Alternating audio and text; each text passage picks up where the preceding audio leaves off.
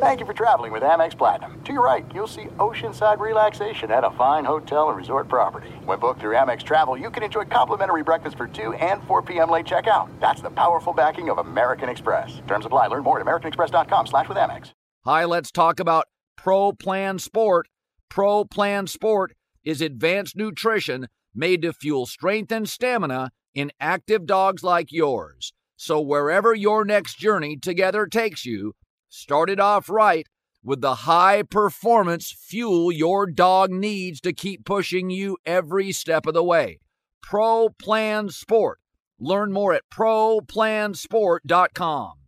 The Volume.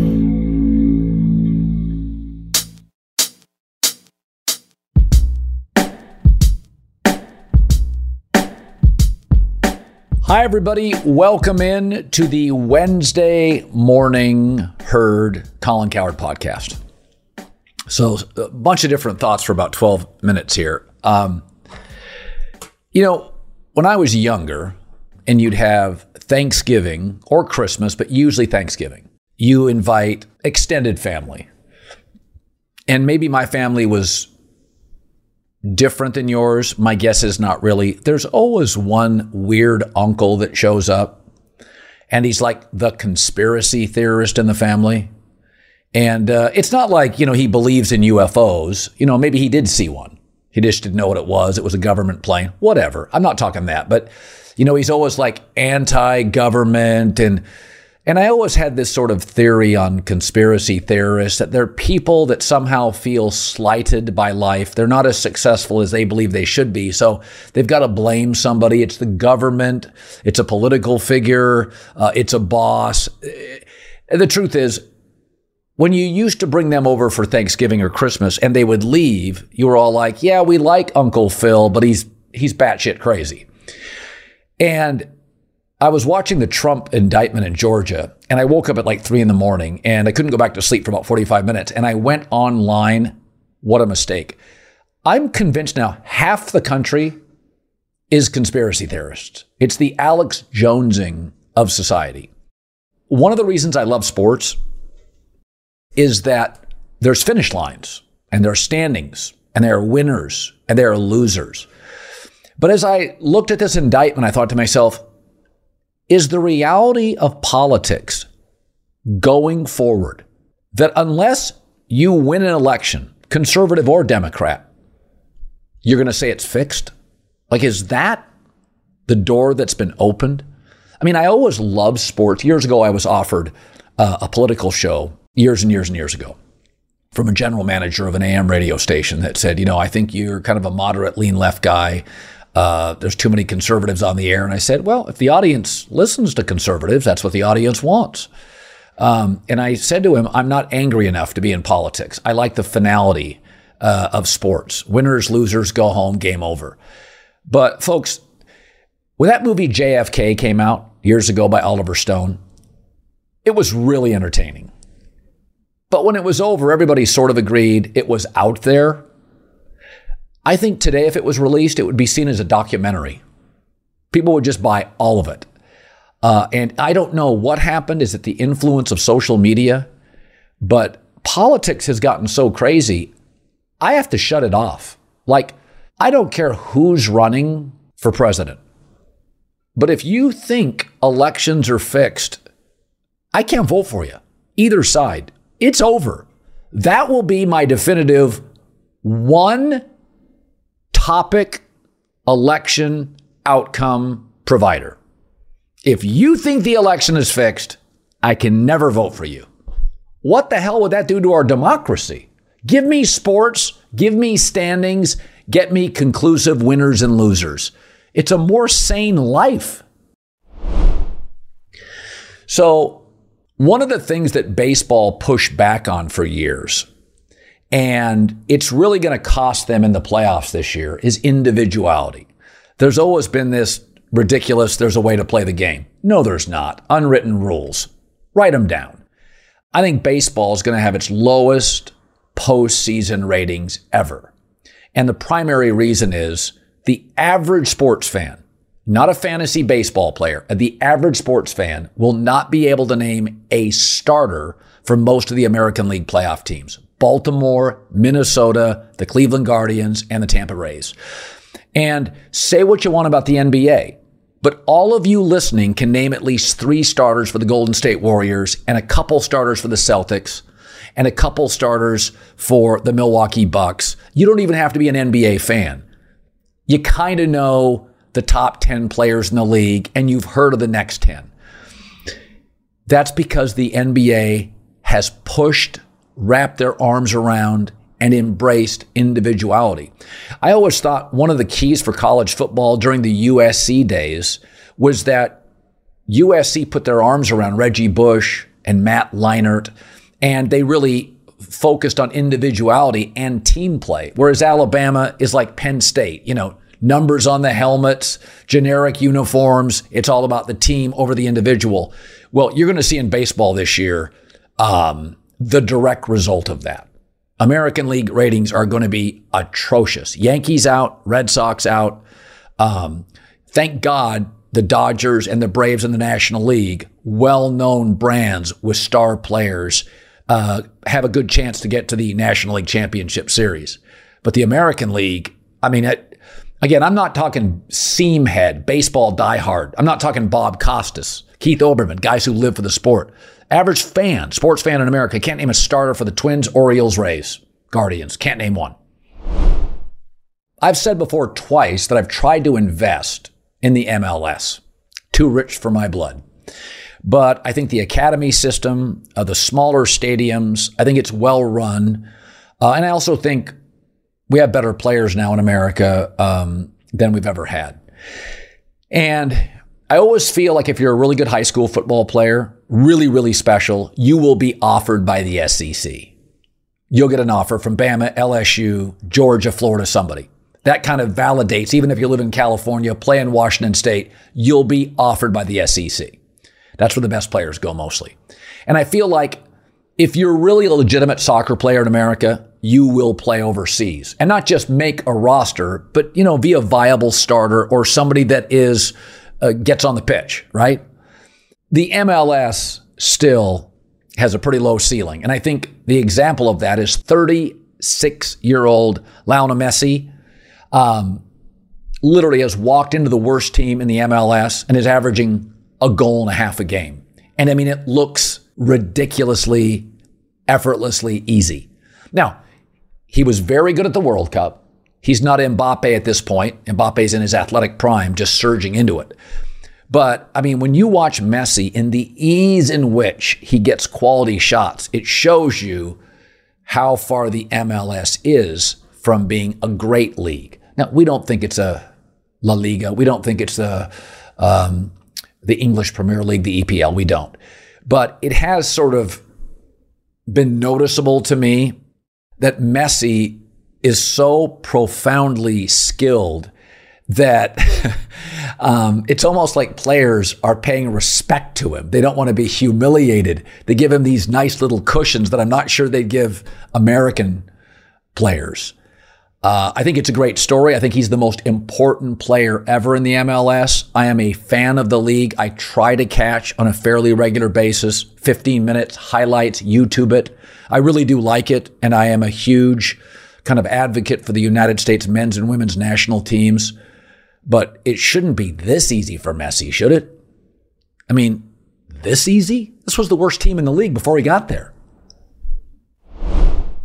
The new movie Gran Turismo is based on an unbelievable true story about a team of unlikely underdogs, a struggling working-class gamer, a failed race car driver, and an idealistic motorsport executive. Together, they risk it all to take on the most elite sport in the world. It's a great, compelling story. It's some of the most famous racing competitions in the world, and they are recreated through the use of actual Nissan G Ts and practical effects. It's really cool. It's really a movie that needs to be seen on the big screen.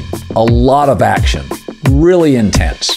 It's an inspiring, uplifting, action-packed story that proves that nothing in life is impossible. Gran Turismo, based on a true story, is exclusively in movie theaters this August twenty-fifth with a special sneak previews this weekend. Get your tickets today, rated P G thirteen.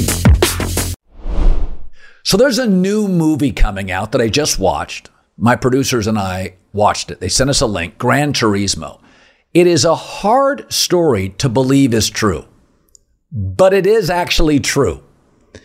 We're a middle-class gamer, an optimistic motorsport executive, and a failed race car driver team up in what is one of the more inspiring, unique sports stories in one of the most elite sports in the world. The movie, August twenty-fifth, is when it opens up. Get your tickets now. It's called Gran Turismo. It is a true story. And I was told that. I watched the movie. I had to Google after. I'm like, give me a break. I never heard about this story. And it's all true, August twenty-fifth. And we bring in uh, the actual gamer who pulled this off, Jann Mardenborough, joining us on The Volume. When you're a gamer, and there was parts in the movie, and I, I understand it's Hollywood, so not everything in the movie is true, about your, your dad, you know, like all dads, is thinking to himself, my son's playing esports, he's an e-gamer, I want you to get a real job. And I thought to myself, is this Hollywood? Or could you tell us, was there doubts by your family? Your mom supported you, but your dad was like, you know, I understand, like I'm a dad. Was there conflict with your dad, or was that a little bit of Hollywood? Well, it wasn't really... Uh... Esports wasn't a thing back then in motorsport anyway, twelve years ago, two thousand eleven. I've had it all my life.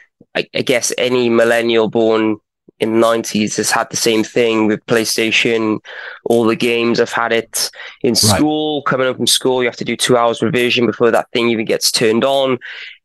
Forever. Go outside. No, I want to play PlayStation instead. It's uh, it's forever been a thing. So when I was talking to the producers and scriptwriters back in, wow, this was two thousand nineteen, I mean, it was, I just told them my experiences. It's like, yeah, my dad wanted me to go outside and have a childhood like uh, like he did, but uh, he, he didn't quite understand that I'm also socializing online with my friends, with my microphone, and it's, now it's kind of normal, whereas back then it's still, you have different generation, um, not really understanding the current generation. Yeah. So no, it's not, it's not Hollywood. It's that's how it was. You know, Jann, it's interesting you say that. How old are you now? Because you sound like my sixteen year old son who says, Dad, I am socializing. I'm socializing on my computer. I'm thirty-one. And like even now it's, uh, it's another level because not only, well, twelve years ago, I guess, I don't know what if Twitch was a thing back then. YouTube was barely a thing, but certainly yeah. Online streaming wasn't a thing. Whereas now you can have, I don't know, like millions of people, hundreds of thousands of people watch you play a game and also socialize in the chat. Um, that's something which is, again, for me, I don't do that because I'm in, my thing is in real life. But when I look at to these content streamers, and it's like, yeah, they're so talking to so many people at the same time. It's like a social event. So I had never heard of this story. And as I watched the movie, it's very compelling. I, I literally had to Google, okay, is this real? So you're basically a gamer. You get invited to the G T Academy. You win it.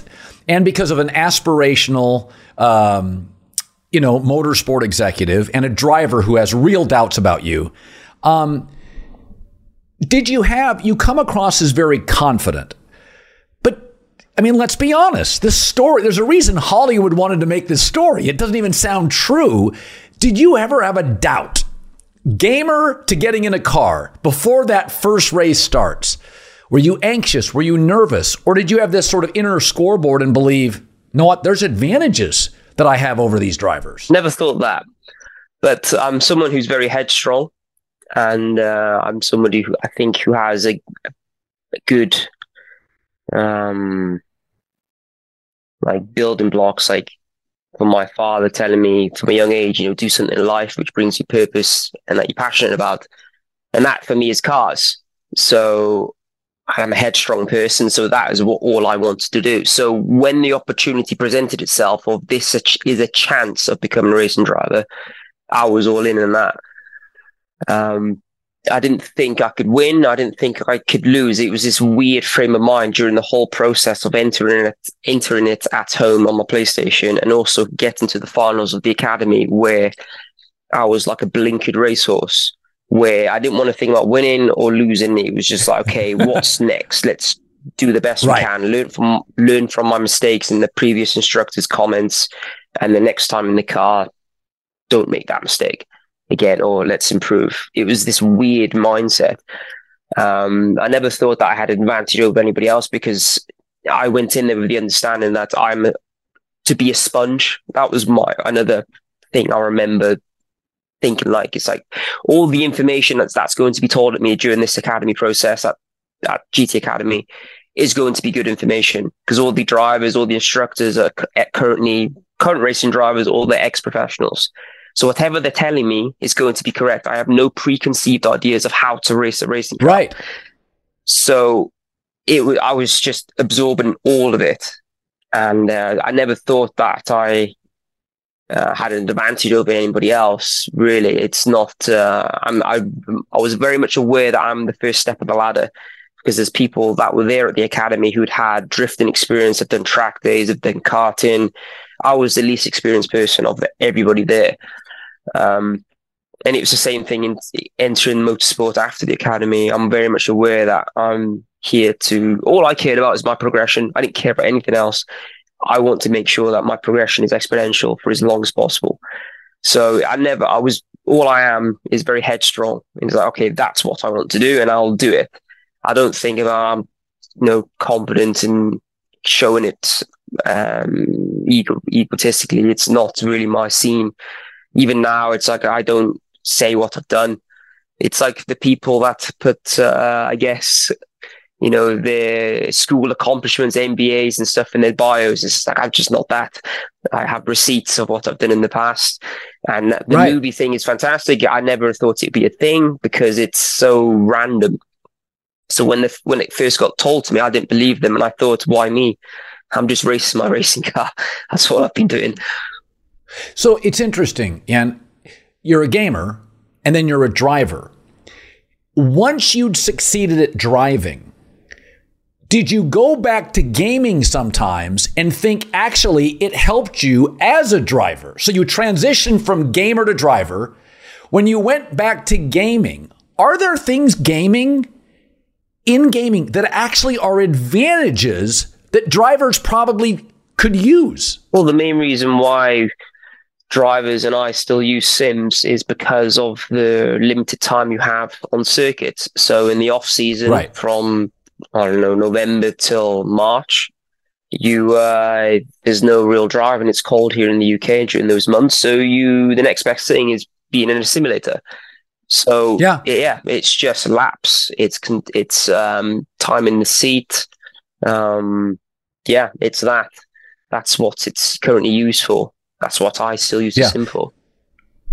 So, Jan, I've been in a race car twice. Now, more of a stock car American version, which is not as slick as what you drove. My takeaway is, wow, it's really hot in here, and you better be in shape. So in the movie, um, the first time you were in that car, take me to the physical. I mean, I mean, did you come out of that thing and wake up the next morning and you were a wreck? You were, did it, was it physically more daunting than you thought it would be? It was a, an acclimative, um, yeah, it was an acclimative, uh, like sensation really, because during those academy days, day one, day two, day three, you know, you kind of feel fine. But then in, in the later days, I, I was aware that my hands were starting to get quite sore, my forearms, my even my my neck to a little bit, to an ex- to a point. Um, and then certainly when I transitioned to um, like really quick racing cars after the academy, when I'm actually racing, then it's uh, it became a thing. It became a real thing. Like there's muscles behind your, your ears, which you don't really work in normal day-to-day life. But uh, when you've done two days testing in a Formula Three car at a track where seven, five of, of the corners out of seven are full throttle, and you wake up the next morning, you, get, you lift your head off the pillow, and your neck is just is is uh, is in bits, and you got another day testing. It's uh, yeah, it's a thing. It's really G T cars. They get very hot. It's quite hot in yes. there. It's you have to be lean. You have to be aerobic, aerobically fit.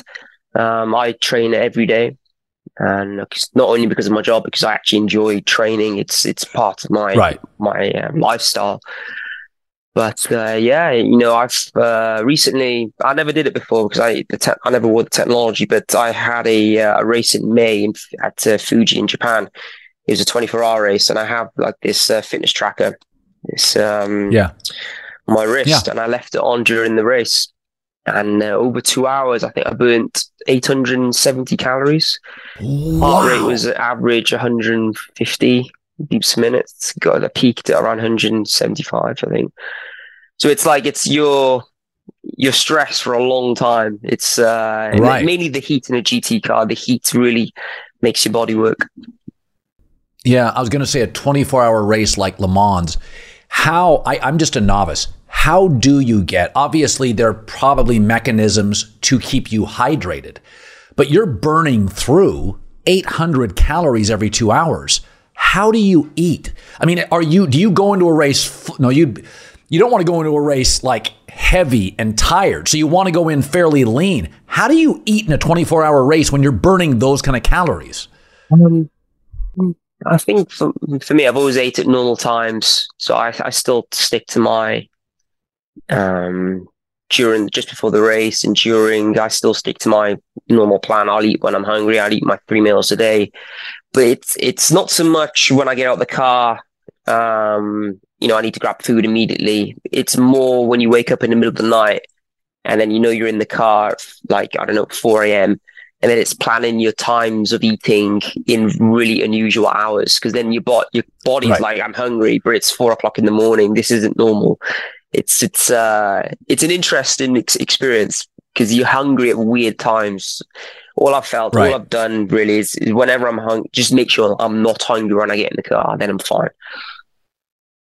So you dominate a game like Gran Turismo, right? And that gets you on a track. Are there other games, as a gamer, are there other games, does it transition in esports that you're just good on almost any gaming platform you crush? Well, it's, I, I think now I would, I would never put in the hours required to right. be at a level where I'm, I'm the best, because I don't find that enjoyable, but also whatever I do on a sim now is for my real life. Um, performance in the car.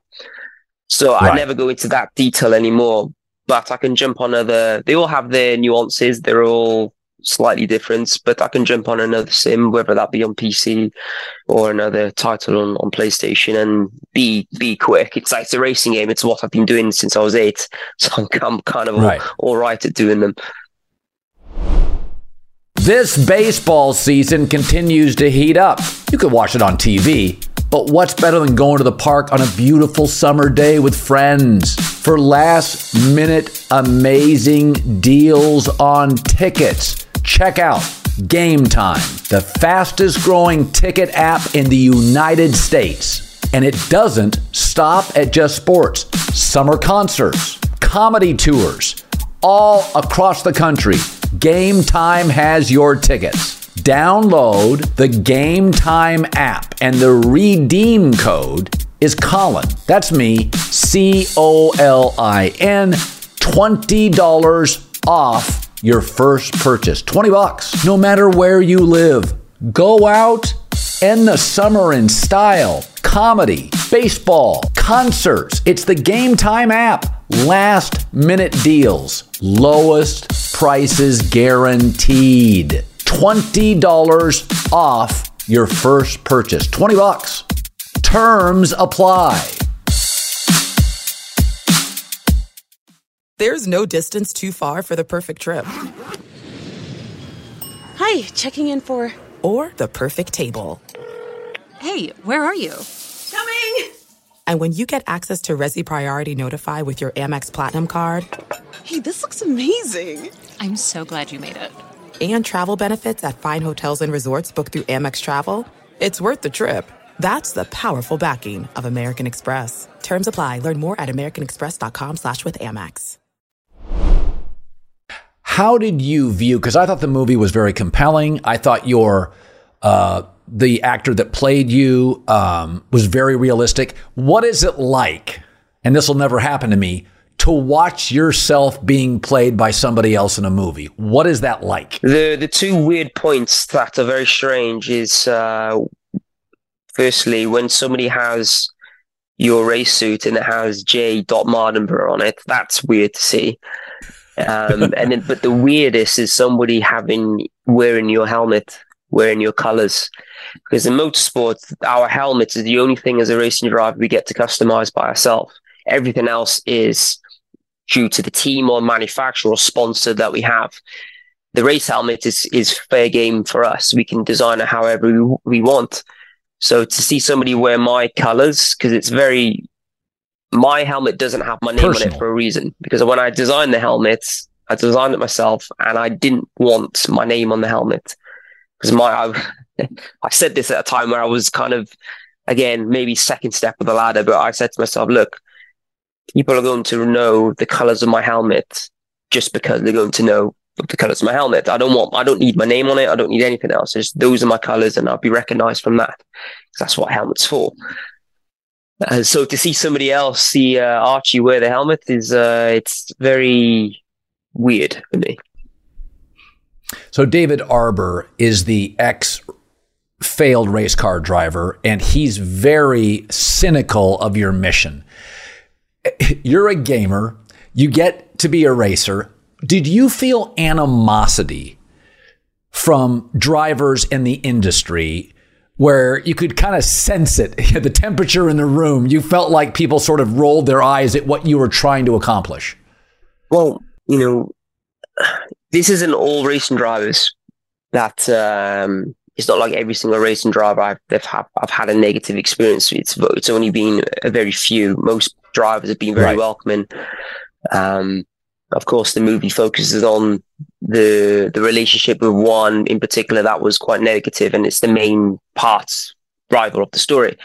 But this person is based off a real person that I was teammates with in two thousand thirteen, um, and it was, like you say, there was a lack of respect that was uh, that I was given. I was very much aware back then as well that I'm still cutting my teeth. I'm still earning my reputation. I wasn't expecting people to be very friendly and open and race as if, you know, you're you're on their level, because of I haven't done anything. I've been racing that point maybe two right. years, and now. But I I was aware that if I was racing against me, coming up the conventional route, I would hate me. So I kind of had some sympathy. I had some sympathy right. because my ego is quite big, especially in, in my world of motorsports. So to be racing against somebody whose barrier to entry to the sport is five hundred pounds, and then maybe my, you know what, my sponsor or family or, you know, private monies, they've spent hundreds of thousands, maybe millions to get me to this level, and now competing against me. It's like, I'll be like, oh, I've got to make sure I beat this guy because I'm going to look silly. I would hate to lose against me back then. It would be, um, so I have some sympathy really, but there was some, some people, um, some drivers, um, yeah, kind of, uh, when you're strapped to a, a car, which can, um, do damage to people, do damage to humans. And, um, what is it? It's a, it's a missile at some points. Uh, and then when that's used in a way that uh, life can be threatened, then it's then I will talk about it. So when I was talking to producers and script writers about rivals, it was this is the there was a person in mind about that and the experience I had with this person, because there was a lack of respect on circuit. Face to face, you know, I it is what it is. But on circuit, there was very clear that was there was nothing there. Uh, one more kind of example, which is still funny to this day, because I've, I've mentioned it so many times, I wonder if the guy would ever contact me. But my first ever race after the academy was in um, a place called Pembrey, my local Welsh circuit.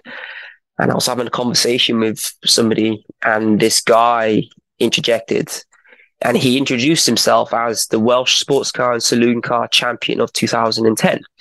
I thought it was very strange for somebody to introduce themselves as a champion. But anyway, I kind of let him talk.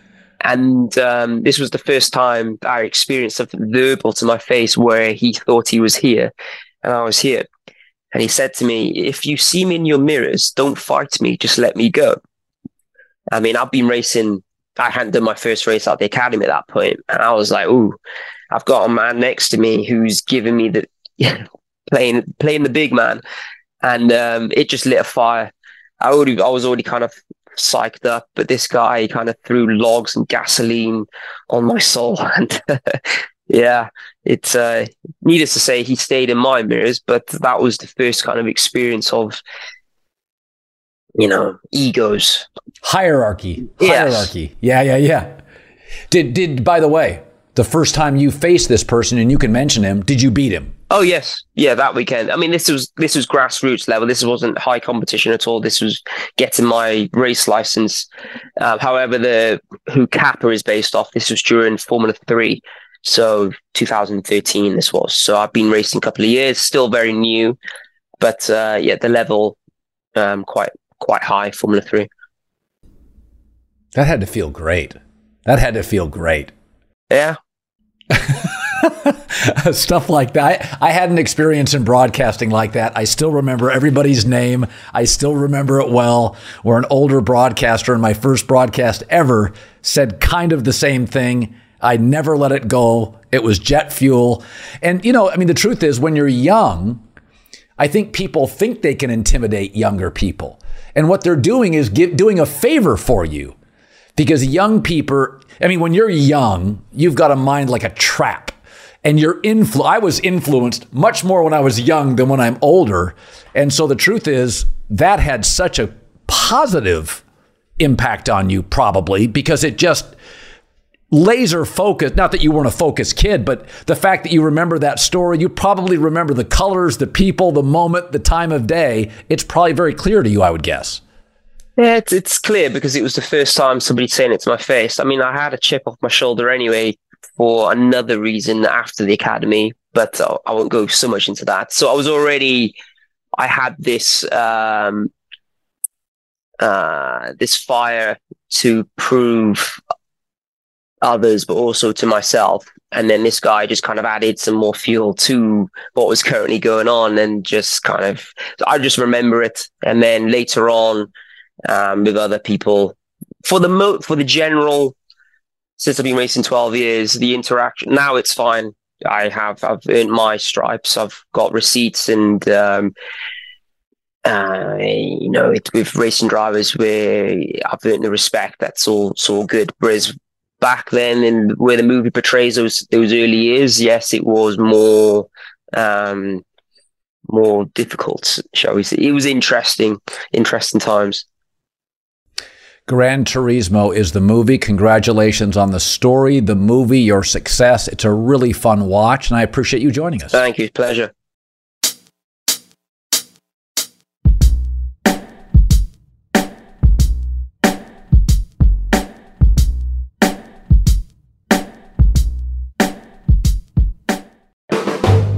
Volume.